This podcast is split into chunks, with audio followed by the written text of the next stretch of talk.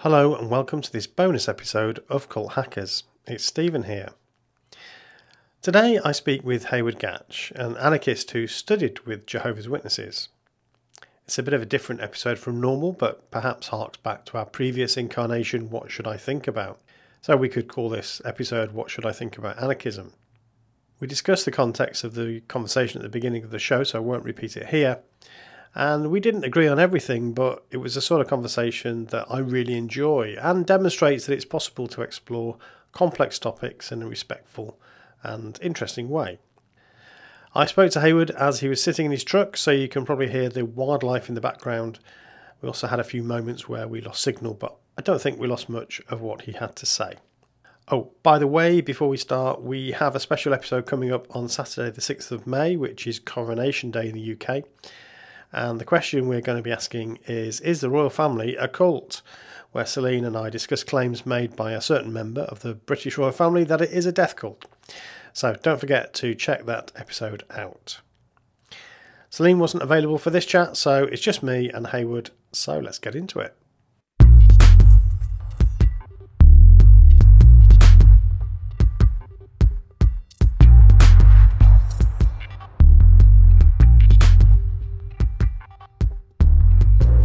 Okay, so today uh, we've got a, a, very interesting guest. So Hayward Gatch is with us today, or with me today, and this stems from Hayward sort of commenting on one of our previous podcasts. So first of all, I want to say welcome, Hayward. Thanks for coming on the show. Thrilled to be here. Thank you for your time. You're absolutely welcome. So we did a couple of episodes about authority, and uh, the, on the first episode, we were thinking about authority mostly around those people that kind of exercise authority over us, I suppose, in a sort of uh, power uh, relationship, uh, governments, um, police enforcement, and all that sort of thing. And so we had a conversation around that, Celine and myself, um, and we we were a bit flippant, really, with our um, conversation around. We just briefly mentioned anarchism or anarchy and uh, you kind of uh, responded to that saying very politely, but you know, have you ever actually spoken to an, an anarchist? Which was a great question, and we we sort of discussed it a little bit on the next one, but um, we thought it'd be great to get you on to give us a bit of thoughts around that. Plus, you mentioned that you'd studied with Jehovah's Witnesses whilst you were a, I think in your words, a dedicated anarchist. So, uh, a very interesting perspective. So, yeah. I don't know, mate maybe uh, we could start with you telling us what your definition is of anarchy or anarchism and um, yeah. why is that maybe? Yeah so the great thing to uh, sort of set this conversation when speaking about anarchism as an ideology is to recognize it is a family of ideologies. It's not one specific thing. Um, you know and the more you look into it you'll notice there are lots of different uh, emphasis on different uh, angles of it the uniting factor is the shared principle of either a rejection or a deep skepticism of hierarchy itself as perhaps the root of domination and by extension other problems we have in our society today. So many anarchists will say i don't like uh, this particular governmental authority we live underneath and that some people will say, okay, I'm going to take that to the extent of saying, I don't like organization whatsoever. But that's actually a minority position within uh, broader anarchist thought. Okay. Yeah. It's not a, reject, a rejection of organization, it's a rejection of sort of a top down model of organization. And naturally, there are benefits to a top down organization, just as there are benefits to a horizontal organization.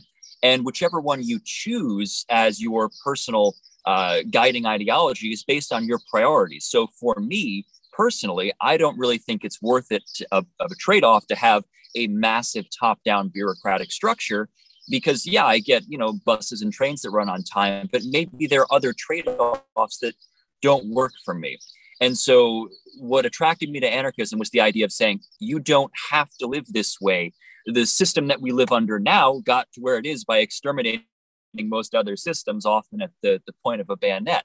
So, you know, what where do we take that? Do we say, can we recreate something like this, or can we create something entirely new, but based on that shared understanding of skepticism towards structures of authority? what can we do for that? And so for every person, that's a different question. That's kind of what makes the ideology so flexible, and also maybe why it's never had much um, much serious grip on the mm. global world. You know, it's yeah. it's really hard. And, and that's the thing. It's very easy to have a massive system with a top down bureaucratic structure. It's much harder to make that happen on a broader scale but that's sort of the idea your goal isn't necessarily to have it on a broader scale you know anarchism is a very local ideology because that's you know this is your group of people and you can organize a pretty functional society on a smaller scale. And maybe that's all you want. You know within modern society we have this idea of growth for the sake of growth and everything has to be large. Everything needs to be big especially in america we love everything has to be big. And so you know we have this sort of um, what I see as a, a, failure of imagination in terms of like we can live in other ways if we're allowed to, uh, and that's the tricky thing, and that's what sort of puts us very often against powers of authority and puts us in sometimes a very militant posture against that authority, as we do not have the ability to live in the ways that we like without coming under very intense state repression. You know, I live with permanent injuries from being around those times of state repression. So that for me is a very real and physical thing. It's not just an abstract concept. You know, I'm down to about 40% of my hearing, and I have all sorts of, uh, you know, permanent nightmares from all of those types of fighting and violence, seeing what governmental structures will do to you if you go too far outside of their approved logic. So for me, it's pretty hard to feel comfortable uh, going back into a structure of obedience when I've seen how much or how much of an iron fist lays beneath that velvet glove of all of those promises of modern society as it exists at least. You know i'm not saying modern society in terms of you know no technology. The modern society we know. It gives us a lot of promises but it demands a lot in return. And maybe for you or for anyone that trade-off is worth it. And that's sort of the beauty of an anarchist approach to things is saying, yeah, if that works for you, you can go do that. And just as much as you have the right to go live as you please, I expect the same in return. That's where things tend to get tricky, unfortunately. Yeah, I mean, it's a, it's a really interesting. You've raised a lot of um, really interesting points there. Um, I, I'm I'm I'm trying to debate with myself whether we go down some of those those avenues or or first maybe first though because I I do want to come back to some of that stuff. It's really interesting. Um, I'm I think our listeners will be curious about the the, the reason then why you started studying with Jehovah's Witnesses and how that kind of fit into your thinking around anarchy and anarchism. Um, we can have a, perhaps a bit of a chat about that and then get onto some yeah. of the more sort of political things, maybe. Yeah, absolutely. And you know that that's I, it wasn't a place that I expected myself to be in, and certainly many of uh, my friends around me were uh, equally confused.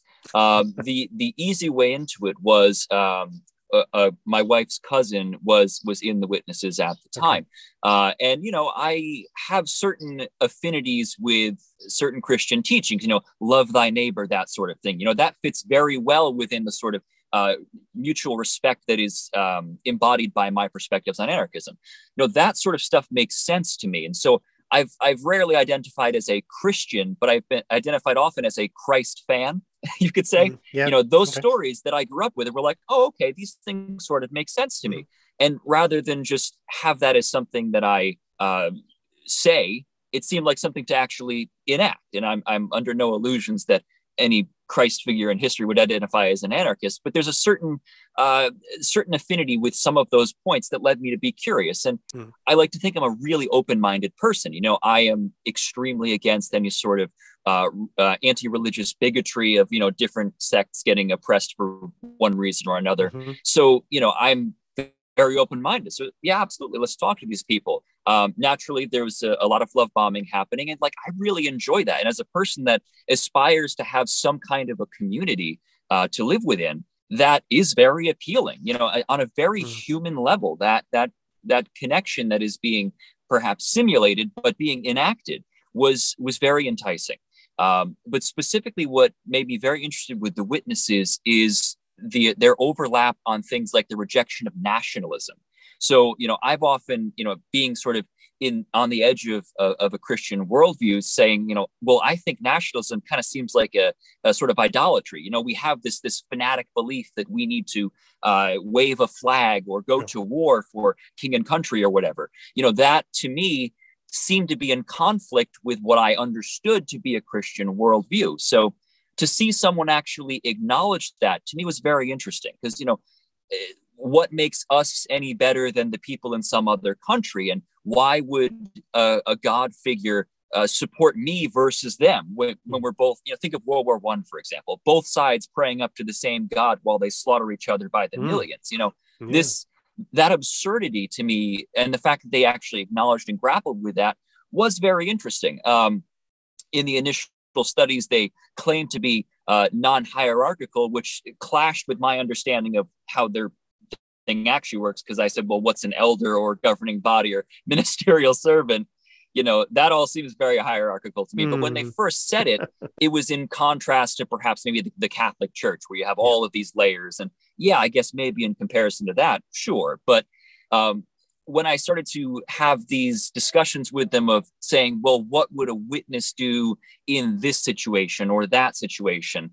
And often I got the response of like, nothing. We would do nothing. And so for me, that really clashed very heavily with with my uh, view of the world and my view within the world. You know, to me, an instance of something going wrong is an opportunity for a human to do the right thing, to do something good, to be of service to your neighbor, to love thy neighbor. Um, and so in the American context, you know, we had segregation. And I asked, you know, what would you folks have done during the time of mm-hmm. segregation or slavery?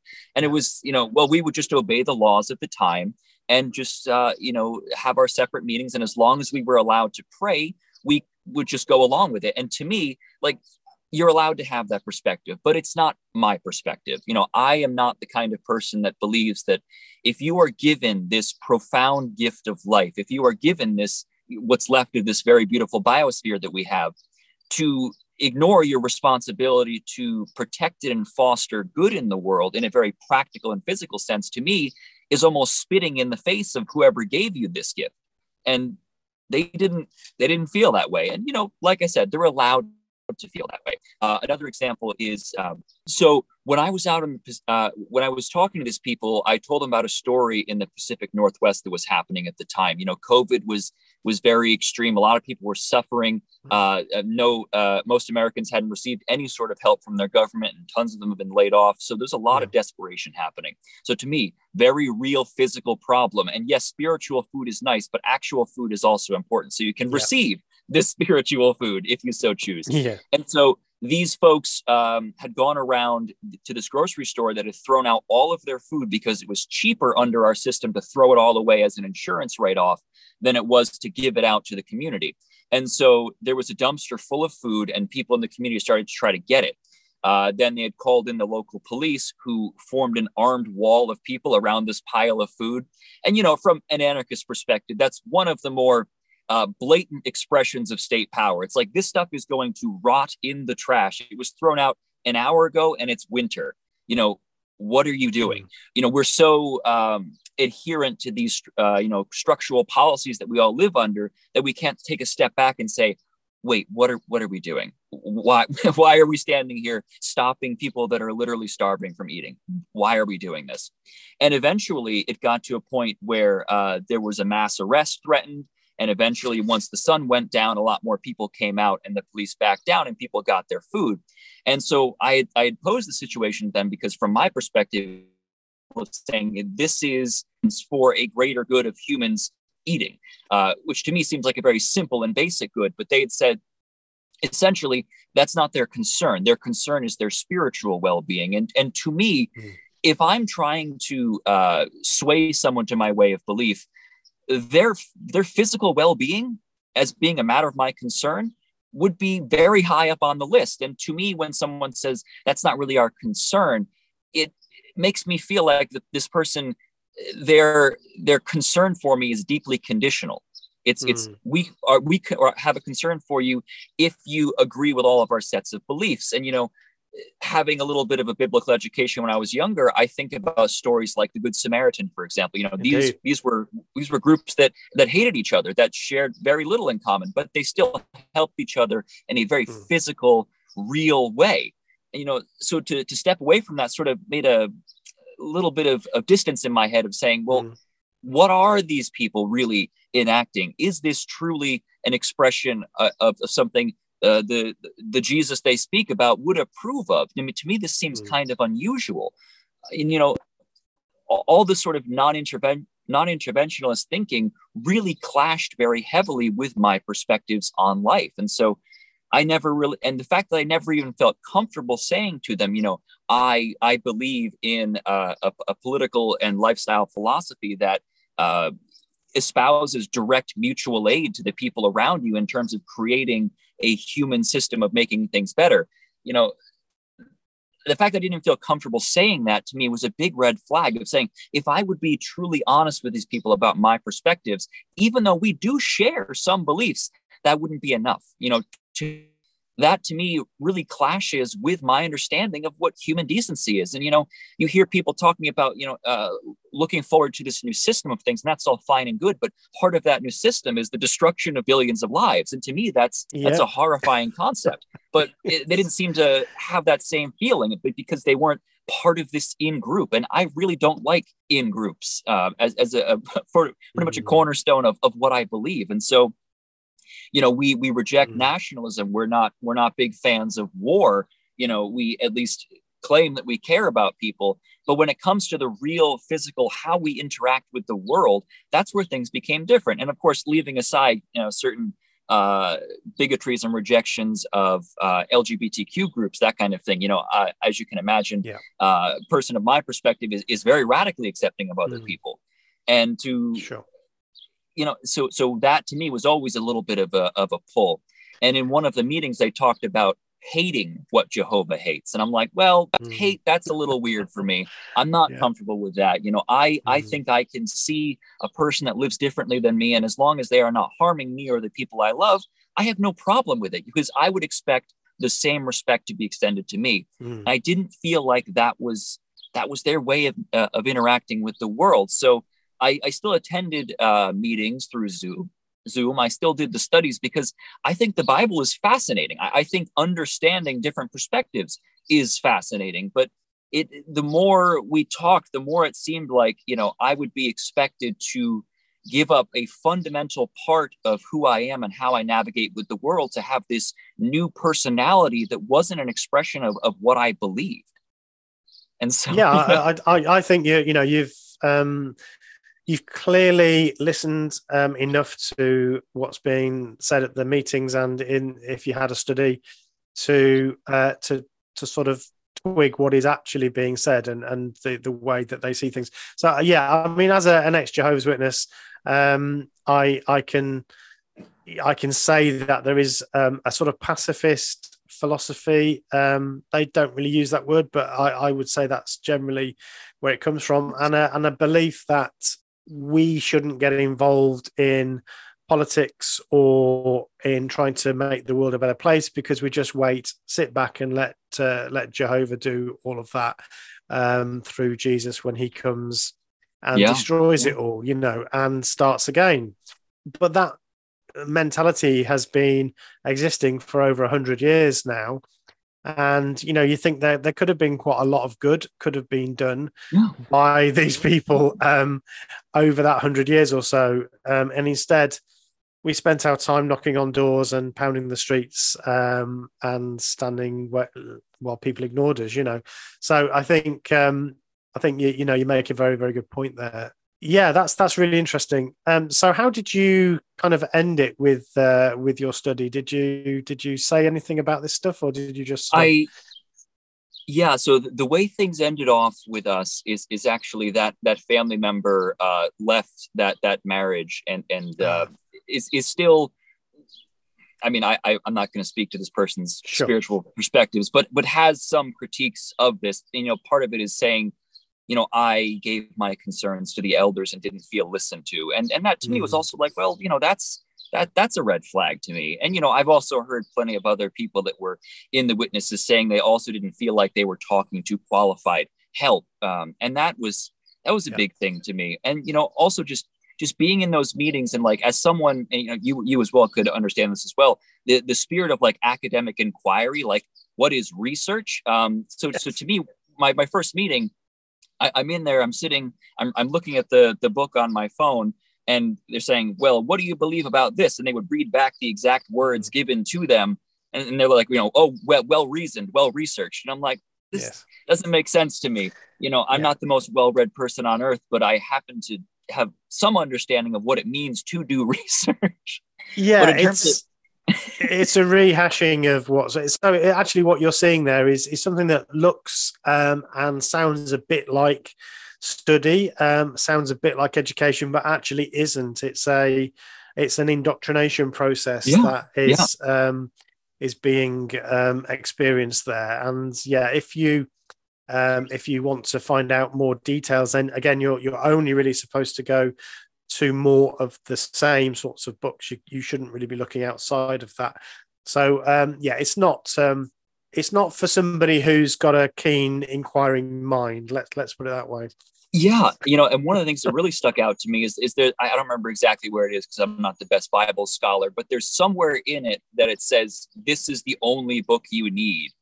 And then I was seeing all of this, you know, all these mm. publications going, you know, because I, I, spent a lot of time on jw.org really like looking at what these people believe. Because I'm like, yeah. this is a belief system. I'm going to give it a, a serious inquiry, serious chance to actually see what they're saying. And I'm thinking, like, this is a lot of stuff written down to describe a book that claims it's the only thing that I need. Yeah. Yeah. But yeah, I mean, so once that once that family uh, sort of separated, that certainly had a certain um, awkwardness around continuing study, and so it it just it never picked up from there. Mm. Um, and so that's yeah, that, that's I, where I it think, ended.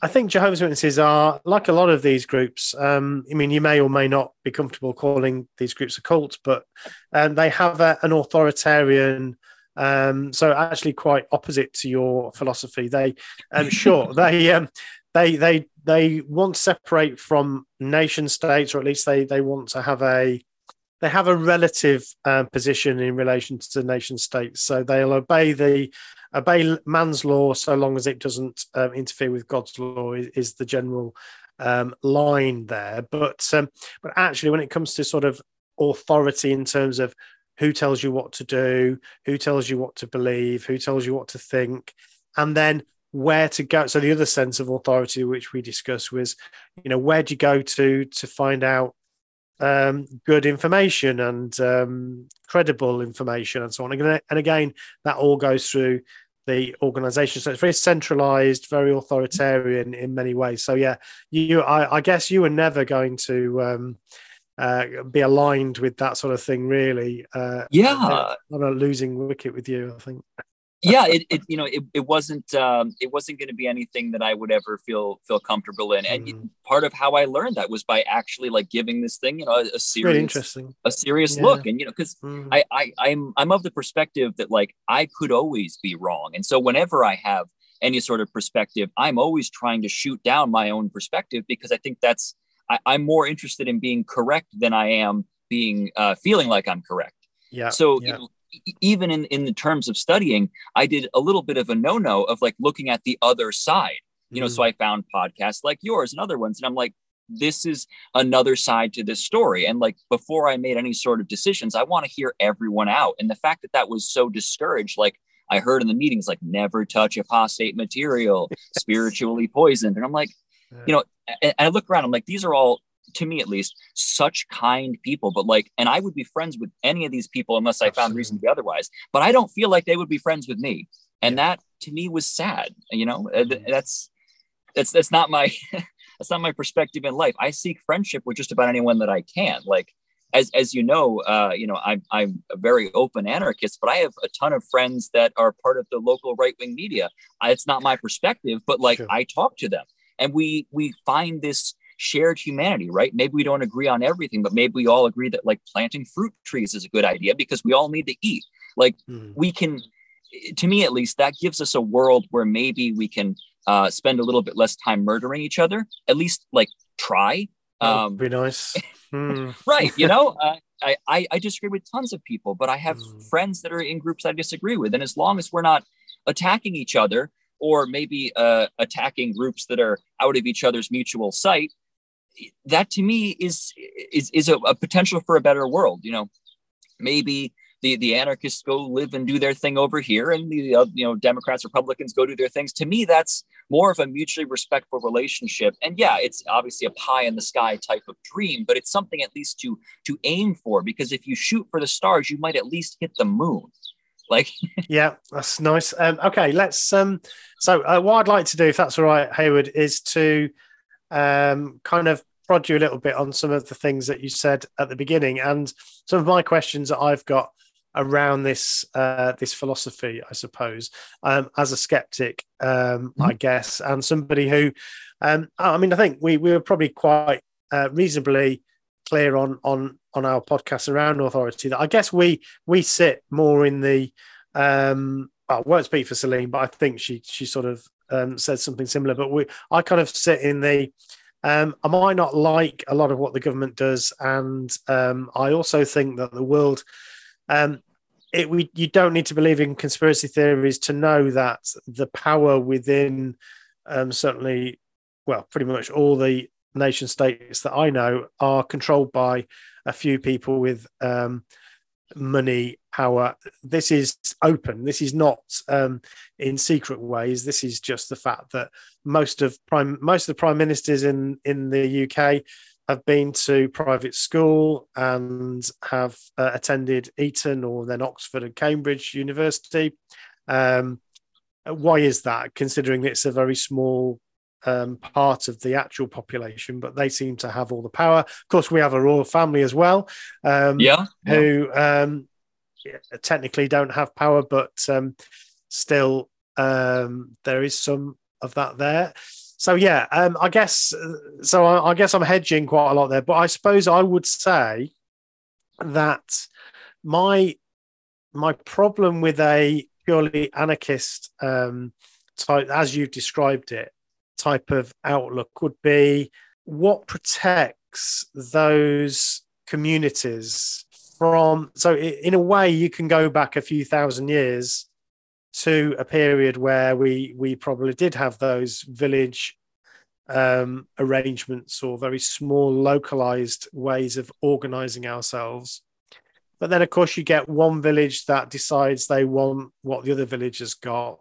And mm. then you have a sort of feudalistic system with powerful uh, people with a bit better spears and so on. Um, you know, in the modern world, we we might call them warlords and so on. So you, you tend to have these groups that maybe manage to exercise power over others in a much more disorganized way and without any accountability. So how do you avoid that if you have a, a purely anarchist system? Yeah, it's it's one of the biggest weaknesses of this whole perspective is you, how do you prevent yourself from getting annihilated by your much larger neighbor? and that's that's a very serious dilemma. So if you think about all of the uh, we often call them autonomous zones that have existed throughout uh, throughout anarchist history is almost all of them have been destroyed by a much larger government.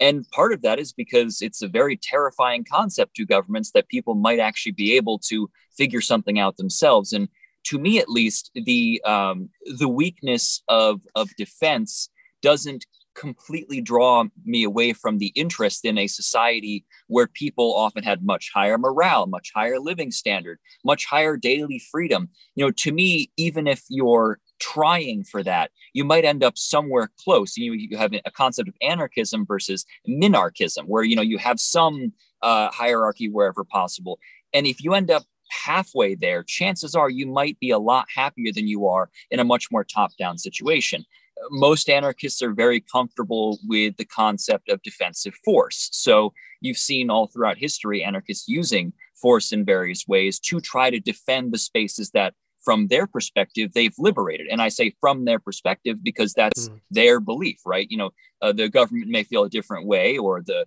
local townspeople might feel a different way but from their perspective they feel they've liberated this space from state control and they try their best to defend it.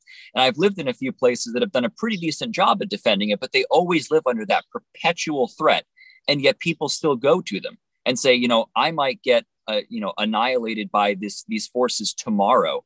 But bef- until that day comes, I've lived a totally different way of life that I never would have had the opportunity to live otherwise. And maybe that doesn't appeal to you or your neighbor or whoever, but you had that opportunity to actually live out something that you like. And, and even the chance at having something for a lot of people is a hope worth going for because they feel like going on with things as they are. Uh, participating in a society that is bathed in blood and violence just for existing, and we don't often see it because it happens far away, to them, that's a, a, preferable alternative to at least have a chance rather than live a life that is inauthentic to them. And that's obviously not a satisfying answer for how do you defend these things. The only answer is the best that you can. And hmm. sometimes you'll win and sometimes you'll lose. And some people take the very sober analysis of saying, I'll take those odds rather than continuing to go do what they're doing now. And maybe it's maybe it's a doomed endeavor, but some people would prefer a doomed endeavor that they want to fight for than living in a world that they hate.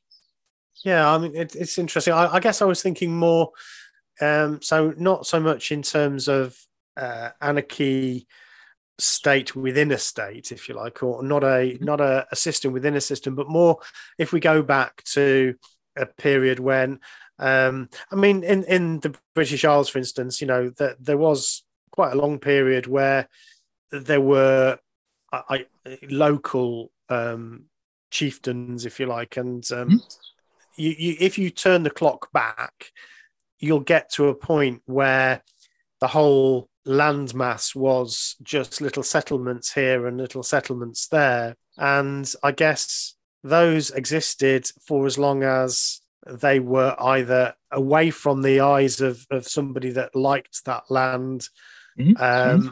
and or were perhaps um, bigger than the the neighbor or could protect themselves or the cost was too great but but you're it feels like it's almost inexorable this this movement as you get more communities closer together you you have almost an inevitable situation where you have to think about protecting that and then mm-hmm. then what you have is a a, a, might is right sort of situation where whoever happens to have the strongest armies um, is able to protect, and then they might go off and and uh, grab this other bit of land and so on. And that's of course where we end up with countries, nation states, and so on. Um, yeah. Wh- when you get to that point, I guess you then you then look to these authorities to protect people's rights and um, abilities to live their lives as they would like to. And so mm-hmm. that's that's what these governments should be doing. And I guess we could argue whether they do or not. And I think there's lots of reasons why we might say they don't. Um, mm. And would probably disagree on some of those areas. But I think I would like I like the fact that there is protection from a mm-hmm. law enforcement agency as bad as it is at times, and we've had some really terrible issues with the Metropolitan Police, which is the London police force, um, which has responsibility for other areas as well. Um, however, would I rather live in a world where there is no police force to protect people and uh, I then basically have to get my own weapons and uh, so I don't, I don't want to do that. I don't like the sound of that. Um, I, I don't know what what your reaction to that is. Well, I, I lost you for just a second there, but I think I got most of okay. it. So, uh, you know, okay. a big part of, of anarchist thinking is not necessarily, although some do, looking back toward that tribal past as something to emulate. Other people have the perspective of we maybe have uh, developed a lot as a species, and maybe the calculation is is different when you turn more locally. And obviously, there is always the the omnipresent nature of state power that may just decide to to get rid of you. But you know, you, you talk about the sort of inexorable march of what some people call progress of this this accumulation of state power into these large uh, these, these large units of force that can protect as well as they can remove that protection if they so choose and and maybe that is inevitable but death is also inevitable that doesn't mean we just lay down and stop fighting so you know there's um and that's what I touched on before of like, yeah, maybe this struggle mm. is doomed, but doom is the default. So for us, you know, even trying for it is worth doing. And you uh, you bring up, of course, um, uh, policing power is very much a double edged sword because you want in an organized society, and an organized society is not necessarily uh, antithetical to an anarchist society. It's just it's a different organization. Having some kind of a specialist role that is tasked with dispute resolution and uh, public safety makes sense when you have a society that goes beyond our natural ability to have meaningful relationships, which last I checked, most people think is around 200 or so. It's real easy to overshoot that number pretty quickly. Yeah. So you need some kind of a system in order to make sure you can make up for that lack of us to have meaningful relationships with, for example, 2,000, 3,000, 4,000. However, how those specialists in most Western countries, the police, are used is it's that, but it is also the direct repressive arm of the state if people decide they want something different. So, in the American context, for example, in the American South, the policing rose from slave patrols who were tasked with upholding the social order of the day, which is putting down slave revolts and bringing back runaway slaves. And you can see how, as the the relationship with slavery changed, those same roles continue. There are police departments all throughout the American South that still have the same badges that they did when they were slave mm. patrols. Sure. In the American North, uh, the police first police department was in Boston.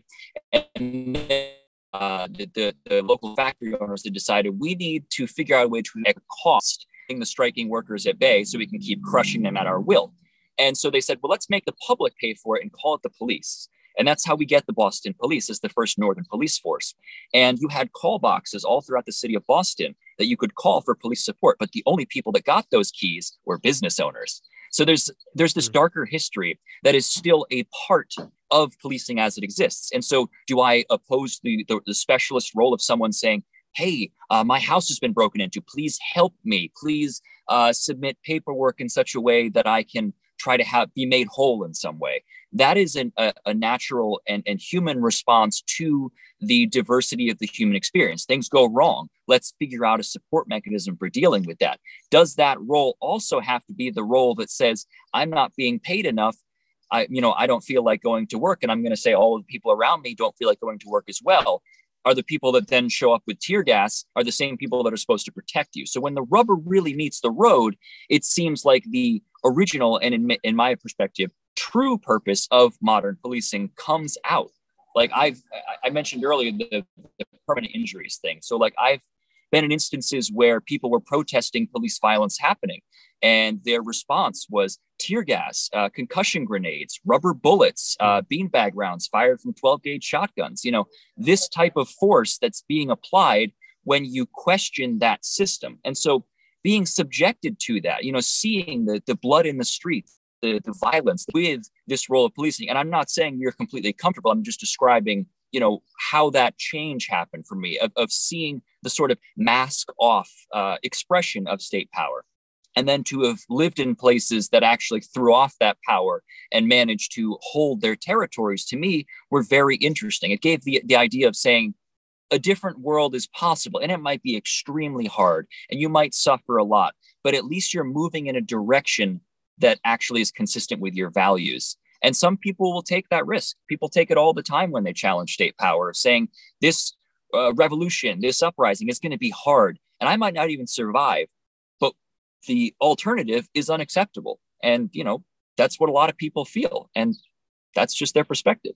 Yeah, sure. I I, I guess um, it sounds. I suppose the way I would argue that or approach that is to say, it, it sounds though like actually what's wrong is not the concept and, and, and in a way you've agreed with this that in the con the concept itself of a call them what you like a specialist force to protect and serve i guess um, as is the apparent mission so here's here's the ideal and i know this is far from what happens but in an ideal democratic society the government is truly accountable to the people the government are responsible for things that can be done more effectively and better through a a kind of coming together of pooling of resources and of being able to do things in a more coordinated way. That includes things like um, policing. In the UK, that actually includes things like the health service as well. So we have a national health service. Um, in a society where the government is truly accountable at the correct level, which probably should be a much more localized level, but in a society where that is is is seen, that the government is seen as accountable, and they are genuinely trying to serve the people and know that they must do so um, in a way that is for all of the people, not just for a select few. Then institutions like the police force know what they're there for. They are there to protect, properly protect everyone mm-hmm. in society. They are not there to wield the power of the state. They are there to facilitate the living of, of everyday people like you and me. And I think that is clearly not happening in, in many places. Mm-hmm. Um, I, I, think that there is a cultural difference between the, the states and mm-hmm.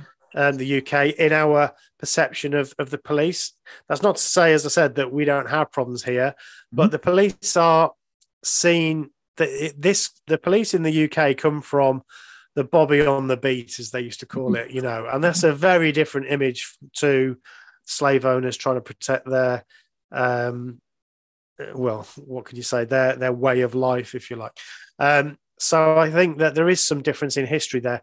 That's not to say that that there hasn't been, as I say, some abuses and and continues to be some.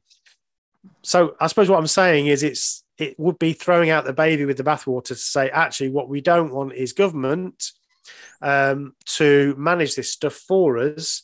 Let's let's look at a more risky system of of localized people getting on with their own thing, doing what they're doing, because we know that's going to end at some point in uh, warlords and people invading each other. Whereas with a government, we, in theory, it should be that we could have a proper democratic government that is accountable to the people. So, yeah, I, I guess how would you respond yeah. to that?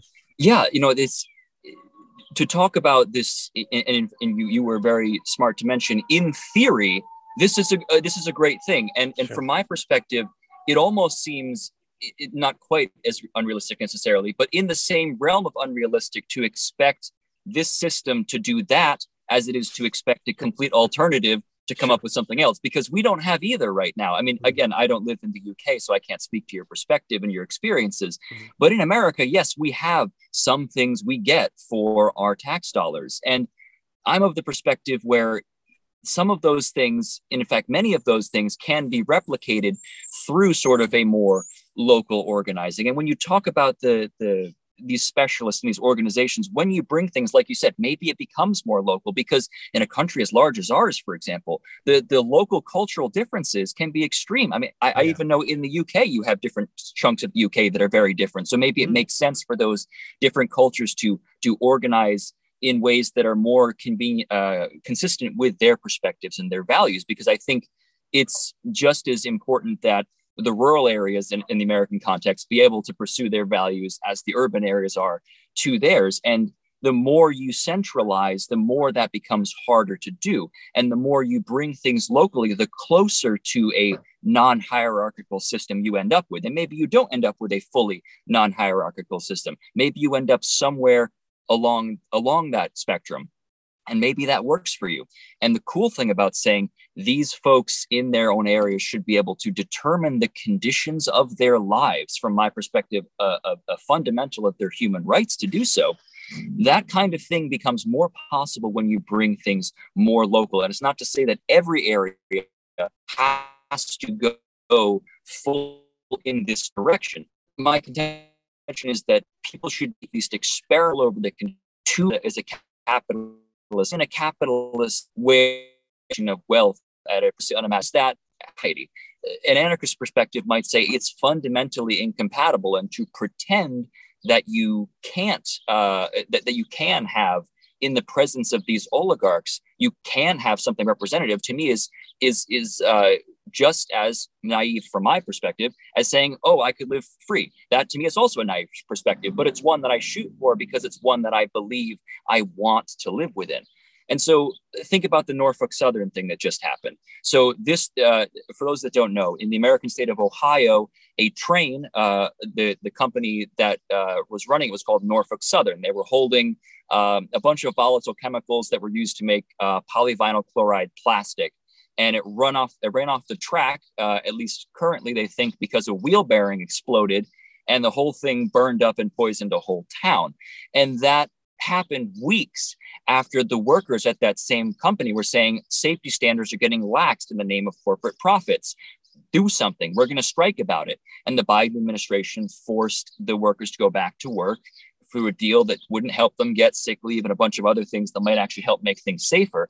And a few years prior, I think it was under the Trump administration, they turned down a law to uh, require safer brakes on these wheels. So, in a system where wealth equals power and you have a democratic system, how do you not lose that immediately to an oligarchy when those things occur? And so, to me, a system where that is much harder to even achieve versus extremely easy to achieve might hold at least part of the solution toward a more dignified human experience. Because right now, you know, these companies will just destroy us and pay the inconvenience fee that's built into their very business model. And the, the same thing of the inconvenience fee of destroying towns with poison gas is saying, I'm going to spend a bunch of money taking out these congressmen to lunch. And so, with this factor of corruption, with this understanding of the state as it exists as always being a tool of the powerful to maintain their flows of profit and control. How do you uh, say that this will not always end up that way? Maybe, maybe there's something we can come up with that will make that happen. But to me, it is more realistic to say this whole mechanism is structured by those in power to maintain that power that they have.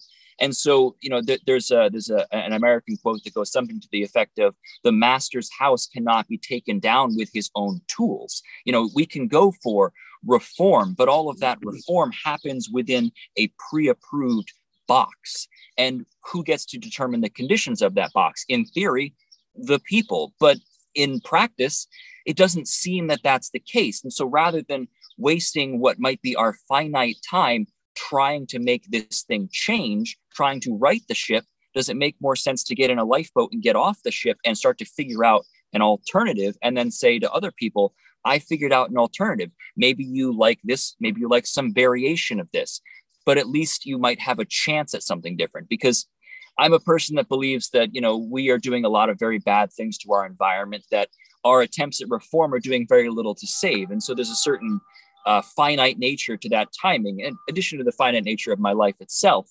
Hmm. so to do what to me seems like a, a waste of time and trying to make what is, from my perspective, an unsalvageable tool of control into a tool of liberation seems like uh, a losing proposition. If you go back in in, in uh, the history of the left, you have a split between the folks that followed Marx and the folks that followed anarchism, and the Marxists believe that you know you can use state power, seize state power as a tool of the liberation of the people, and the anarchists said state power is a tool of the elite, and if you occupy that same position, you are very unlikely to be able to separate from that. You might just create a bureaucracy more of your liking that will just pummel the people you don't like instead of pummeling you.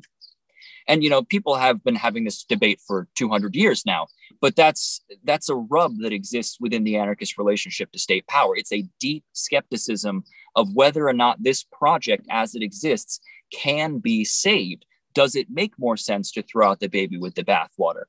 And if the answer is yes, then you better start figuring out immediately parallel systems, which is a big part of anarchist activism, is building parallel systems of support because no one I shouldn't say no one. Few people want to just pull everything down and say, all right, well, now we have nothing.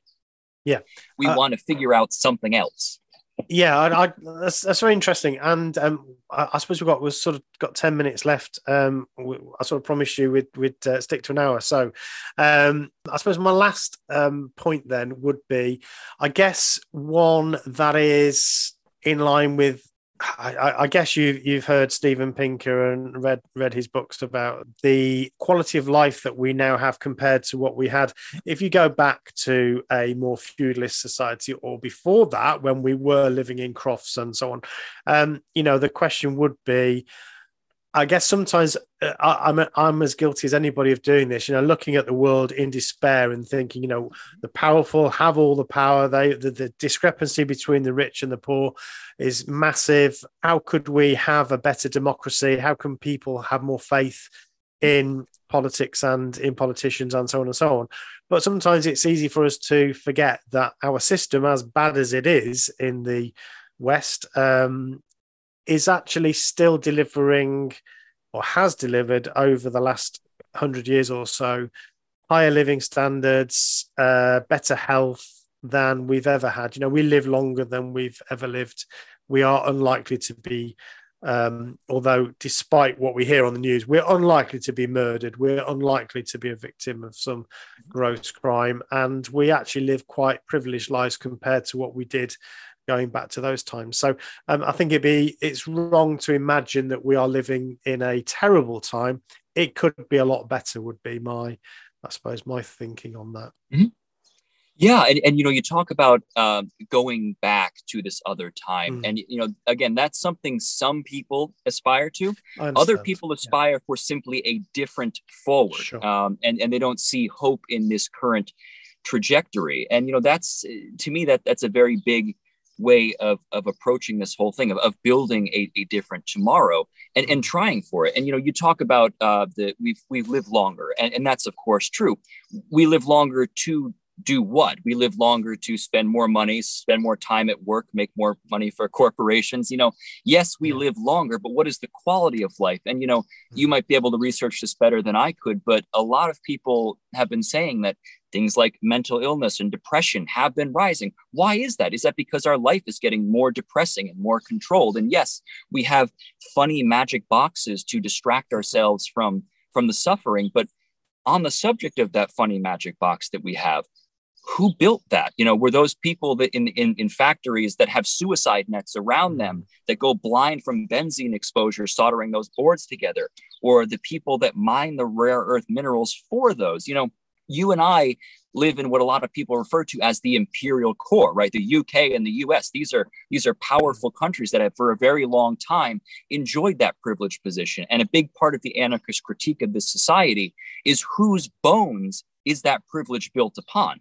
so you know we can say yes we have all of these great things or we have all of this this oil or, or all of these resources where did we get them from whose rights were destroyed through the natural function of this system in order to build all rights. Uh, you can look at the um, the Nordic social democracies, for example, where they have a lot of welfare protections, but they also, for quite some time, had a huge colonial empire through which they were extracting that value to create that that for their own in crowd. And it's hard not to see that same dynamic on a global scale. If we're very near the top of it, and we might be more susceptible to saying, well, you know, this system is bad, but it's pretty okay we might be more susceptible to that perspective mm-hmm. than people that are doing the mining, for example. And and to me, it's important to focus on that because you know uh, maybe again coming from my little bit of uh, uh, you know Christian uh, upbringing when I was a kid, you know, doing the least of these is what you do for me. You know, the least of these to me in a global perspective is the people that are at the very bottom of the system, the people that are over in other countries because we can't get away with doing that here anymore because we had the labor movement, for example. So we just shifted the suffering further and further out of sight. And so be- just because we are not suffering to that extreme. Is that progress in a global sense, or is that just progress for us on the backs of others? And if the answer, which you're allowed to have whatever answer you want, if your answer is this, this progress was built on the backs of others. Is it worth it? Or who am I to determine if it's worth it? To me, it's probably more to the person that's actually doing that suffering on whether or not it's worth it because they have every bit as much human worth as I do. You know, who am I by accident of birth to say my brand new car or brand new iPhone or whatever is worth all of that inbuilt suffering? and to to follow that rabbit hole of saying well is this worth it? Is this worth it? Is this worth it? You might determine that there's so much blood and suffering in our current societal construction that it doesn't even make sense to continue. And that's an opinion but that's mm-hmm. sort of where I arrived at it. If there's just so much violence and blood and suffering, and just because I can't see it doesn't mean it's not there. And once I became aware of it, it became very hard to be comfortable continuing in the society as it wants me to. Yeah, I think that the way you put that, I don't think anybody would say I'm okay with uh, with right, my exactly. Apple iPhone um, uh, on the backs of, of suffering. Yeah, um, I, I, guess that's that's a really good place to uh, to leave hanging there for us all to uh, to sort of think about as we go about our day. Um, Hayward, thank you so much for coming on the the podcast. This will be um, a bonus episode. I think it's um, it's a bit parallel to our normal um, topic, and we've got into politics in a much more uh, deep way than we would normally. But um, I've really enjoyed our conversation today. So thank you so much uh, for reaching out, and thanks for coming on the podcast today, Hayward Gatch. Really appreciate your time. Thank you so much.